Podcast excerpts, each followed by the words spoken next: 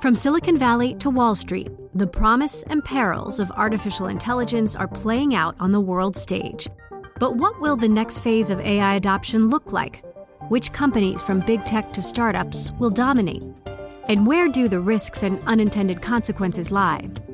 I'm Emily Chang. Join me at Bloomberg Tech in San Francisco, May 9th, to answer many of the industry's burning questions, alongside Snap's Evan Spiegel, Xbox President Sarah Bond, OpenAI's Brad Lightcap, top researcher Dr. Fei Fei Li of Stanford, and many more.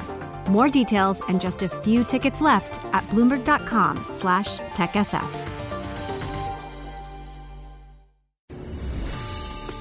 Welcome to the Bloomberg Law Show. I'm June Grosso. Ahead in this hour, the Colorado Supreme Court's historic decision kicking Trump off the ballot. The new Texas law allowing police to arrest migrants here illegally. Corporate bankruptcies were on the rise in 2023. And federal public defenders take their place at the Supreme Court lectern. On Tuesday, the Colorado Supreme Court made an unprecedented and stunning decision, removing Donald Trump from the state's March 5th primary ballot. The court ruled that Trump's efforts to overturn the 2020 election results disqualify him from serving as president again under Section 3 of the 14th Amendment, which bans insurrectionists from holding public office. Trump's rivals for the Republican presidential nomination, like former New Jersey Governor Chris Christie and former UN Ambassador Nikki Haley, criticized the decision. I do not believe Donald Trump should be prevented from being president of the United States by any court. I think he should be prevented from being president of the United States by the voters of this country. So I want to see this in the hands of the voters. We're going to win this the right way. We're going to do what we need to do. But the last thing we want is judges telling us who can and can't be on the ballot. Trump's campaign immediately said it would appeal the decision to the U.S. Supreme Court. Joining me is Harold Krent, a professor at the Chicago Kent College of Law. The text of the 14th Amendment doesn't actually define an insurrection or spell out what it means to engage in insurrection. Yet the court upheld the trial judge's conclusion that the January 6th assault was an insurrection, that Trump engaged in that insurrection. Is that a big jump for the court? I think the jump is more about who gets to make the call as to whether President Trump engaged in insurrection or not. Mean, the definition of insurrection has to be balanced with free speech rights, and the Colorado court, not based upon a hearing, but based largely upon the transcript of the January 6th congressional investigation, held that President Trump's talk went over the line to actually incite imminent violence and not just to speak more generally about the importance of being vigilant and showing your voice. In my view, I think the Colorado Supreme Court had a very persuasive decision on that ground that there was, in fact, more than just talk, but rather the talk was inextricably linked with imminent action on that day to stop the electors from certifying Joe Biden as the next president. But the real question in my mind is who makes that call? Is this to be made after a trial? Is this to be made after an evidentiary hearing? And that's the thicket that the Colorado Supreme Court has entered into. Section 3 doesn't mention the presidency, and the Colorado justices broke from the trial judge on this one key issue, which makes the difference. They reversed her decision that the insurrection ban applies to every office except the presidency. Where do you stand on that? I think that the Colorado Supreme Court was on very strong ground in rejecting the trial court's decision that all other officers of the United States are covered by the insurrection clause except for the president. To be sure, the president is not named explicitly, but the president is an officer in the United States in common parlance. The president does take an oath to uphold the Constitution like other officers. And indeed, one of the principal reasons for the 14th Amendment was to prevent people like Jefferson Davis, who was the president of Confederacy, from ever being able to hold office again. And under the trial court's reasoning, Jefferson Davis could have run for president. And that just seems to be so far afield from what the framers of the 14th Amendment thought that I think it's on very weak ground. So I think on this particular issue, the Colorado Supreme Court had the far stronger decision. All seven justices were appointed by Democratic governors. It was a four to three ruling, and the three justices who dissented did so on procedural grounds. Do the dissents offer a sort of framework for arguments that Trump can make to try to overturn the ruling? The arguments were connected in this sense. The question really focused in different language on whether a challenge to a ballot listing is the proper procedure to determine whether someone engaged in insurrection. Viewed at the most sort of global level, the question is whether Amendment 14 is self executing. And by that we mean can any voter trigger a question as to the qualification under the 14th Amendment, or rather does Congress have to set a procedure out in which the question of insurrection and qualification can be measured? So, for instance, in 1870, the Congress did pass an Insurrection Act under which district attorneys of the United States could go to court to challenge the ability of a former Confederate officer to serve a federal office.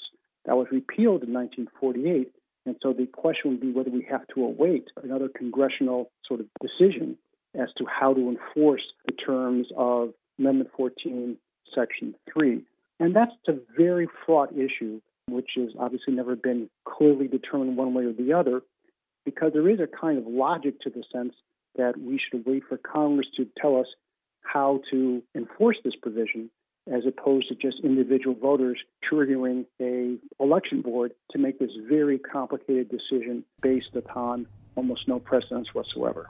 I should also add that Congress does have a criminal provision which provides for disqualification from office as well for aiding insurrection, but that was replete with all the protections of a criminal trial. And Jack Smith, the special counsel, has not charged President Trump under this section. Rather, he's chosen other provisions to charge him with. So we do have a process now, implicitly, in order to determine whether someone's engaged in insurrection and therefore disqualified, but that has not been pursued. And so the major question, I think, lurking under all of this is whether, again, under different formats, whether this Colorado election challenge is the appropriate vehicle for determining whether or not a insurrection indeed took place, which would lead to the disqualification of the candidate. Do you think it's a close call, though?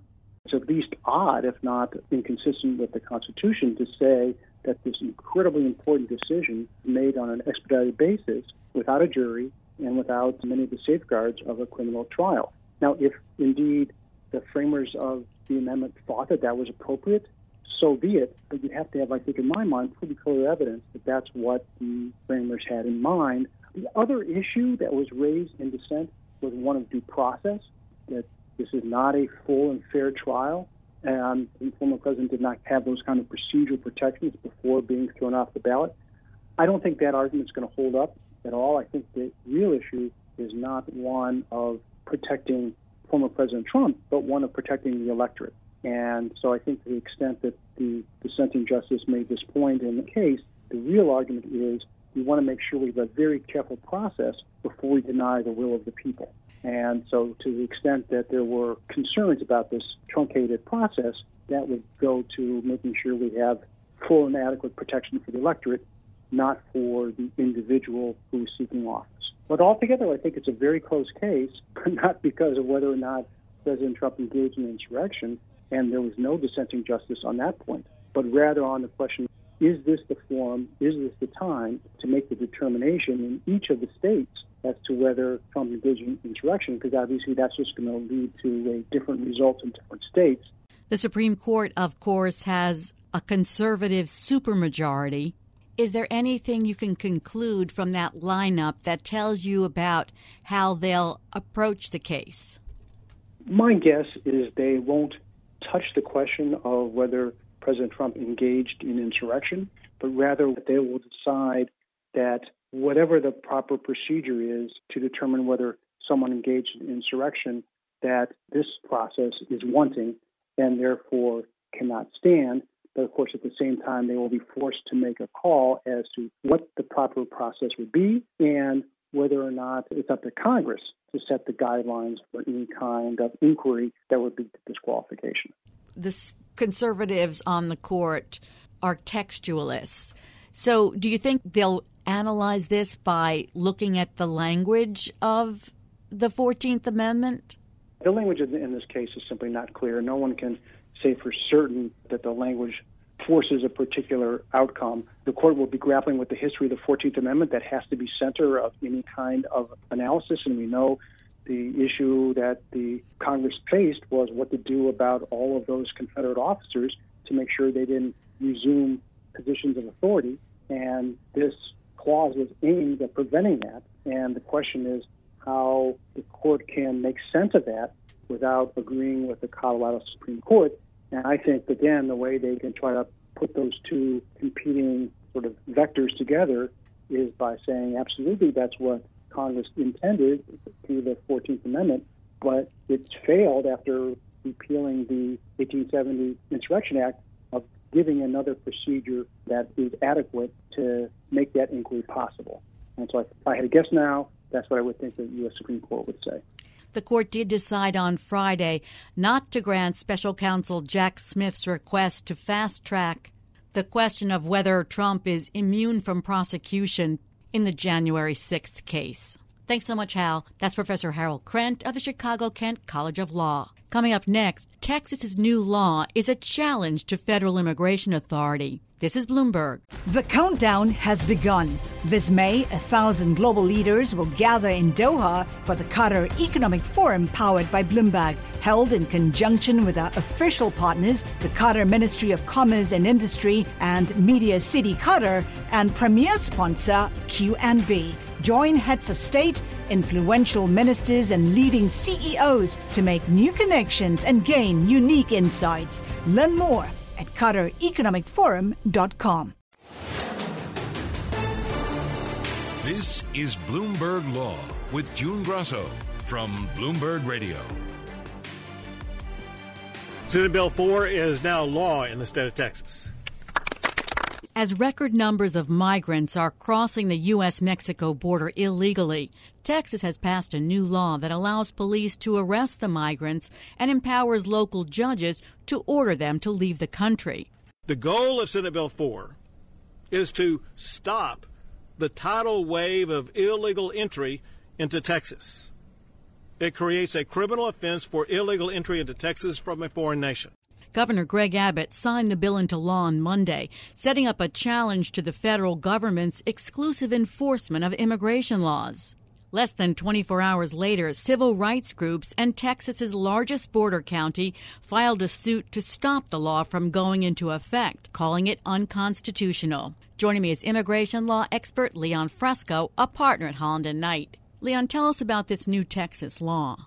Well, the law does two things. So the first one, which is not controversial, devotes more money toward border security, and that's permitted in terms of border security, resources for their officers, et cetera. There is some question about some border barriers that the money is funding to see whether those border barriers are going to be deployed in an unconstitutional manner. But that's one aspect. The more controversial aspect is three new state law offenses that are created by the statute. One is illegal entry from a foreign nation.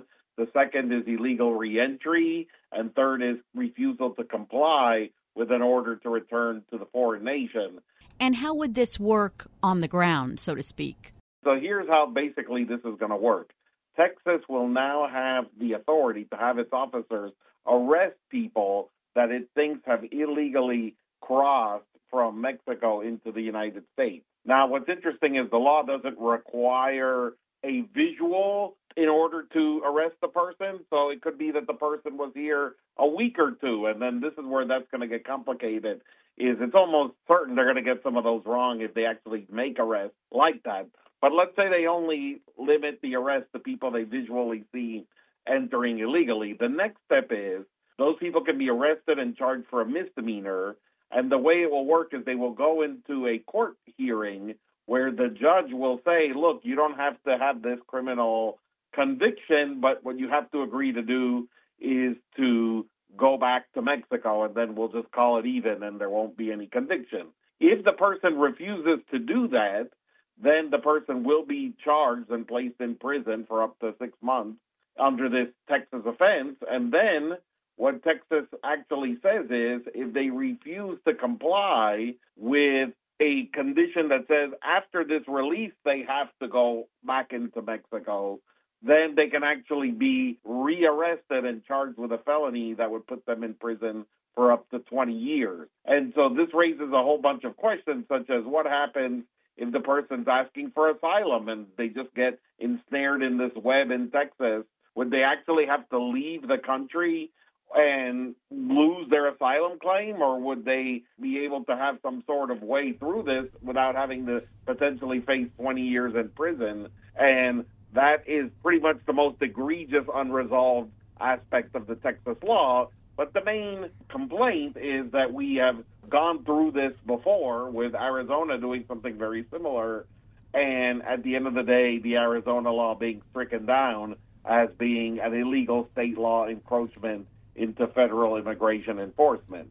Crossing between ports of entry is already a crime under federal law, isn't it? Aren't federal agents supposed to be arresting migrants for that? Absolutely. Crossing the border illegally is a criminal offense under federal law. It's a misdemeanor. The problem is the federal government does not have anywhere near the resources it needs to prosecute every single person who did this. We're on pace currently to have something like 3.6 million unlawful border crossings in 2023, 2024. And what that would mean is you'd have to have prison space, prison beds to put those people into custody, and there's nothing like that. So what the federal government does is it only prosecutes people who are either criminals who have re-entered the United States or people who are doing some other dangerous thing like drug smuggling or something else while they're crossing the border. But just a simple first time border crosser very rarely gets prosecuted at the moment for unlawful entry in between the ports of entry. Civil rights organizations sued less than 24 hours after Abbott signed the law. They're challenging the constitutionality of it, and they cite that Supreme Court case in 2012 in Arizona.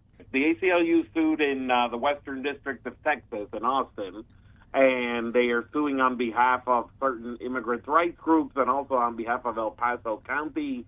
And they're suing the state of Texas, public officials, saying that at the end of the day, they need injunctive relief from this SB 4 in Texas because this is the exact same scenario as Arizona, that a state cannot criminalize being unlawfully present because that is a federal immigration enforcement prerogative and it is not something that the state of Texas can do. The state of Texas is preempted by federal law from doing it. If or when this gets to the Supreme Court, how do you think the justices will line up? It is expected that there will be three justices, you know, the liberal three, Sotomayor, Jackson, and Kagan, who will be sympathetic to such a claim. And Justice Roberts also voted on the side of the federal government and against Arizona in the Arizona case. There will be two justices, Alito and Thomas, who voted on the side of Arizona during the Arizona case. And so what we do not know is what about the remaining three new ones, Kavanaugh, Gorsuch, and Amy Coney Barrett? Are they going to side with the state of Texas and overturn the Arizona case? And say that states can indeed do prosecutions if they're literally prosecuting the exact same thing that the federal government is prosecuting and not something different, or will they rule to keep the Arizona precedent and say that this cannot be done and we're not going to overturn that precedent? And so we will see. There's good arguments on both sides of this. Certainly, the federal government prosecutes drug offenses, as does state government. So both do that. But by the same token, states don't prosecute things such as failing to file your federal tax return. That's done only by the federal government. And so we're going to see where along the line does immigration fall.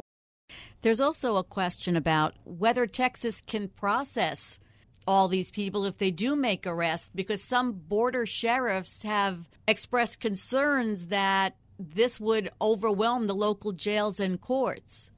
That's correct. The purpose of this law would not actually be to arrest the border crossers coming into Texas in sort of a massive scale. It would be just to create fear that you could be one of the people that gets stuck in this Texas web, and so don't come into Texas. And I think what they would try to do is create enough examples to scare enough people to try to move people out from Texas and into other locations.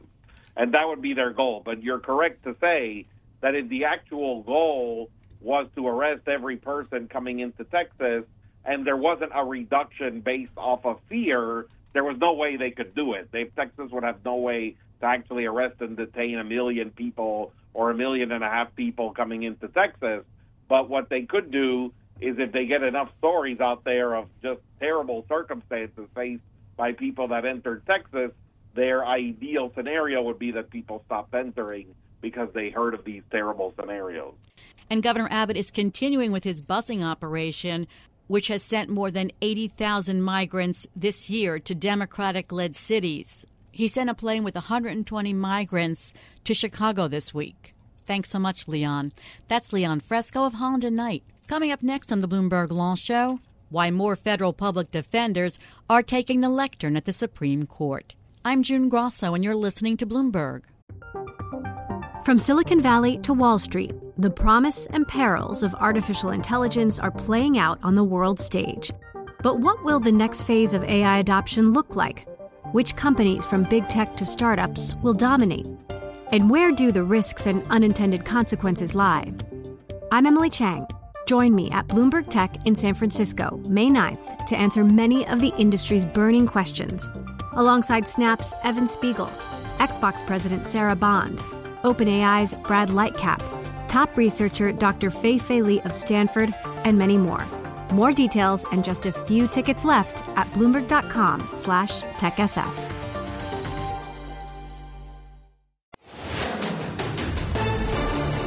This is Bloomberg Law with June Grosso from Bloomberg Radio.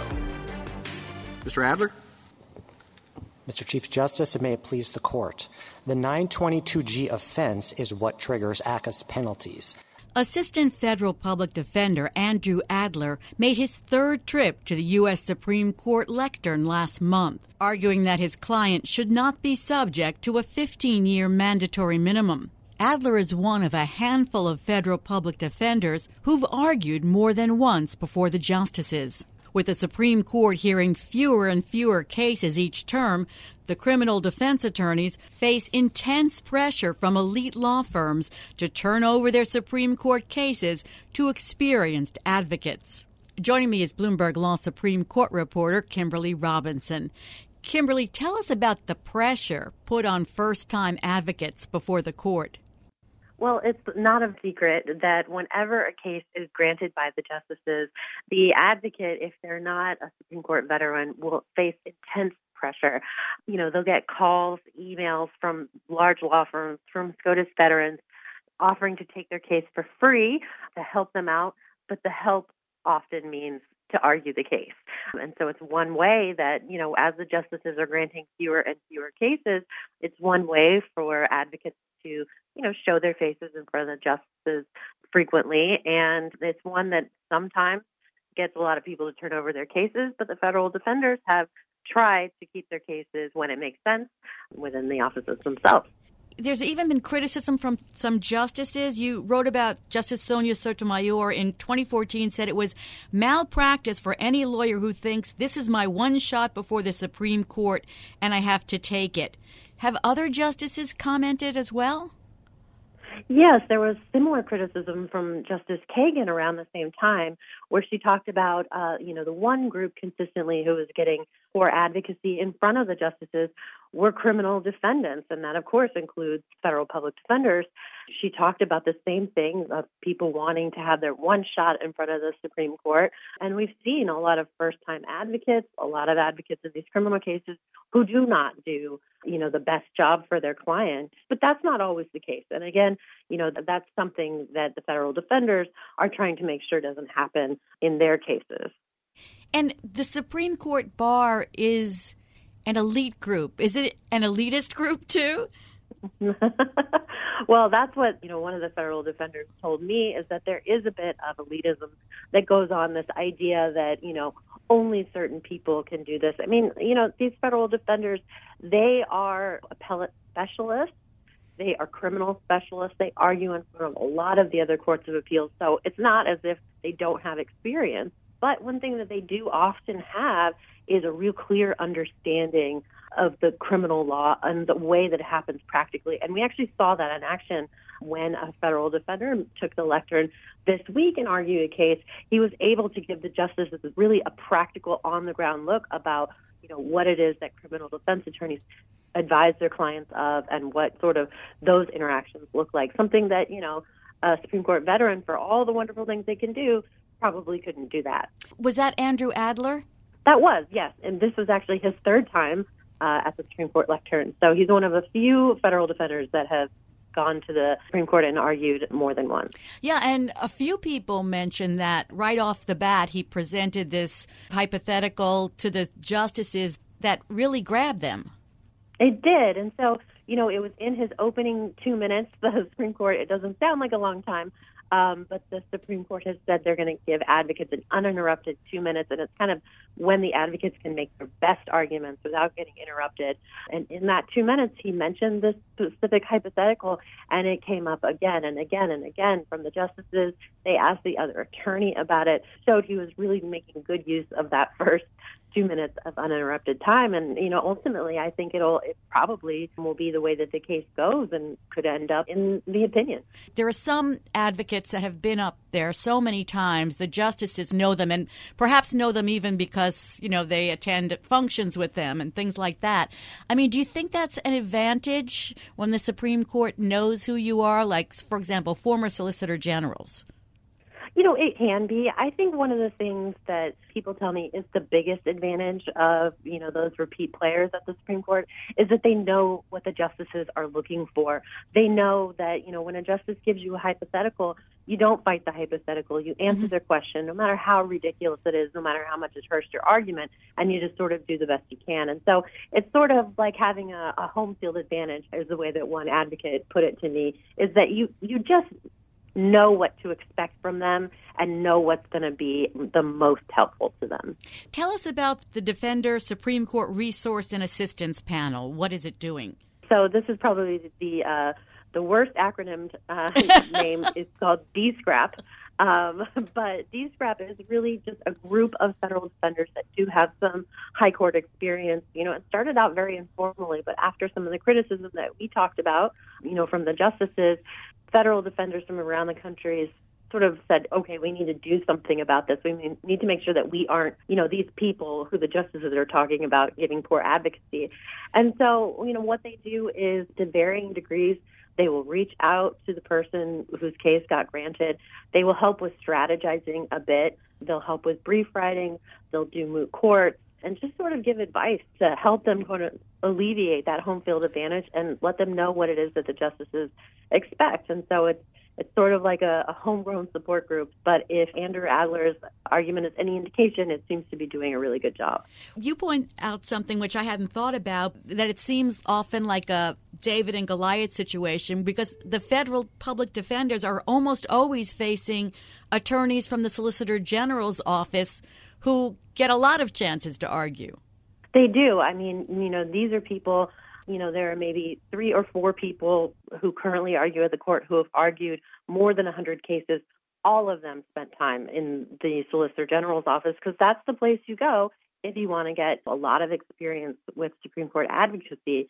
You know, they can argue two, three, four cases in a term, each individual attorney in that office, whereas, you know, some advocates who are, we consider veterans, can go years without having a case before the Supreme Court. So it really is a lot like David Goliath in, in that sense. I know there are a lot of Supreme Court clinics at, at, law schools around the country. Do any other clinics offer the same kind of help to federal public defenders? They do, and actually, you know, DSCRAP hooks up with a lot of these clinics. So, you know, the case that we've been talking about, they hooked up with the Supreme Court clinic out in Stanford. A lot of law firms too will offer support Sidley Austin, who actually argued the companion case to this case that we're talking about, often, you know, is involved with DSCRAP and federal defenders. So they get a lot of support from the outside as well. And, you know, I think it's it's really about finding people who are willing to help you out, but not mean help means take the argument away. So there is that outside help too. Yeah, I'm going to say that DSCRAP is for Scrappy Defense Lawyers. That's what it stands for. um, let's talk about the case that Andrew Adler argued in. And the cases involving the Armed Career Criminal Act always seem to be so technical that I often ignore them, but they're important. Tell us about this one, what the issue was. Sure. So the Armed Career Criminal Act, you know, has some really stiff sentences for people who illegally possess a gun. So think felon or somebody who is convicted of major, you know, drug crimes. And that's actually what's at issue here is that if you are convicted of three quote serious drug crimes and then you're convicted of illegally possessing a firearm under ACCA, there's a 15 year mandatory minimum. I mean, that's a lot. And so the question here is how do we decide who's eligible for that 15 year minimum? And it's really a, a, temporal question. You know, is the relevant time period that we're trying to see if these crimes are serious? Is it when those crimes were committed, or is it now, today, as we're deciding your firearms case? So it is really a technical question. It certainly is. Thanks so much, Kimberly. That's Bloomberg Law Supreme Court reporter Kimberly Robinson. Coming up, corporate bankruptcies were on the rise this year. This is Bloomberg. The countdown has begun. This May, a thousand global leaders will gather in Doha for the Qatar Economic Forum powered by Bloomberg, held in conjunction with our official partners, the Qatar Ministry of Commerce and Industry and Media City Qatar, and premier sponsor QNB. Join heads of state, influential ministers, and leading CEOs to make new connections and gain unique insights. Learn more at QatarEconomicForum.com. What do you think when I say workspace? Cubicles, ugly furniture, bad fluorescent lighting. Exactly. The future of work looks different. We're selling an experience. We need a name. We. We live. We dream. We work. It's not often that you have a TV drama series about corporate bankruptcy. But this year there was We Crashed on Apple TV about the rise and fall of WeWork, Painkiller on Netflix about Purdue Pharma and the opioid epidemic, and in the making is an Amazon series about the collapse of FTX. U.S. corporate bankruptcies are at the highest level since 2020. There have been 591 U.S. corporate bankruptcy filings in the first 11 months of the year, according to data from S&P Global Market Intelligence. Joining me is bankruptcy expert Joseph Acosta, a partner at Dorsey and Whitney. So, why all these corporate bankruptcies? Is it the end of super low interest rates, the rise of inflation? Well, I think we're realizing the government can't support the economy for that long. We had a lot of government aid after the pandemic, and that has worn out. So, companies are now facing less government aid. Individuals are facing less government aid to pump money into the economy and there's inflationary pressures that cause industries to suffer from just the debt servicing obligation. The past several years have been tumultuous for retailers. In 2020, J.C. Penney, Neiman Marcus, and J. Crew all filed for bankruptcy. What factors allow some retailers to continue to hang on? Party City is an example. They were able to hang on for a while, but eventually they realized they weren't generating enough revenue. They suffered enough from the pandemic's effects. And to boot, then inflation came up, which made their debt servicing obligations higher. So they survived for a while. But, you know, they all suffered a cost from the pandemic. So there was less demand. If people aren't gathering, less demands for balloons, less demands for parties, less demands for everything. They were able to hang on for a while, and they're still going to hang on. It's just a matter of they're feeling the effect from the pandemic. Tell us about the WeWork bankruptcy, which was a stunning fall from grace.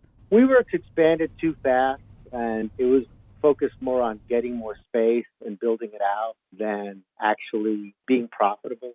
So the concept of office shares, you know, it's you take a bigger lease in a building and you chop it up into smaller pieces and offer it to the smaller tenants Problem is that you're on the hook for the entire lease and you also have to manage all the subleases and pay the landlord. So it's a lot of work. It's an interesting concept that grew quickly.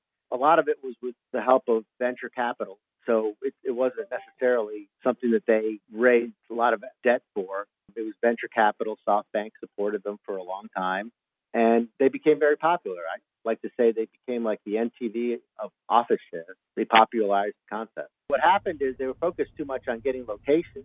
You know, they grew up to 700 locations in 34 countries. They spent billions of dollars improving the properties, but they didn't ever worry about bottom line. Am I profitable or not? They just wanted to dominate the market and then worry about profitability.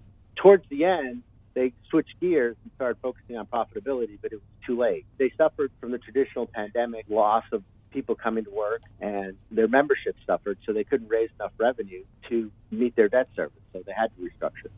So, when you look forward to 2024, do you see sort of the headwinds changing? Do you think bankruptcies will be on the rise or on the decline? That is a million dollar question, mm-hmm. but I believe inflation is not going to go down anytime soon. So, more companies are going to suffer from the same that people have suffered in 2023 the Rite Aid, the WeWorks, the Party City. You're going to see that uh, in 2024. You're going to see real estate suffering, the trickle effects of the WeWorks coming down, more real estate suffer. As I mentioned before, another real estate investment trust filed bankruptcy two years ago. So malls are suffering because uh, there's still a change from regular brick and mortar retail to more e-commerce. I would say the trend is going to stay the same it's going to be an upward trend towards more restructuring, more bankruptcies in the future because of the macroeconomic issues and the microeconomic issues that are facing these companies. Thanks for being on the show. That's Joseph Acosta of Dorsey and Whitney.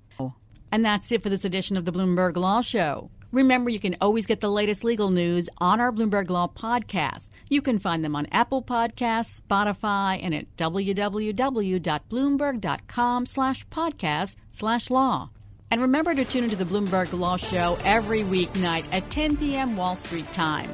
I'm June Grasso, and you're listening to Bloomberg.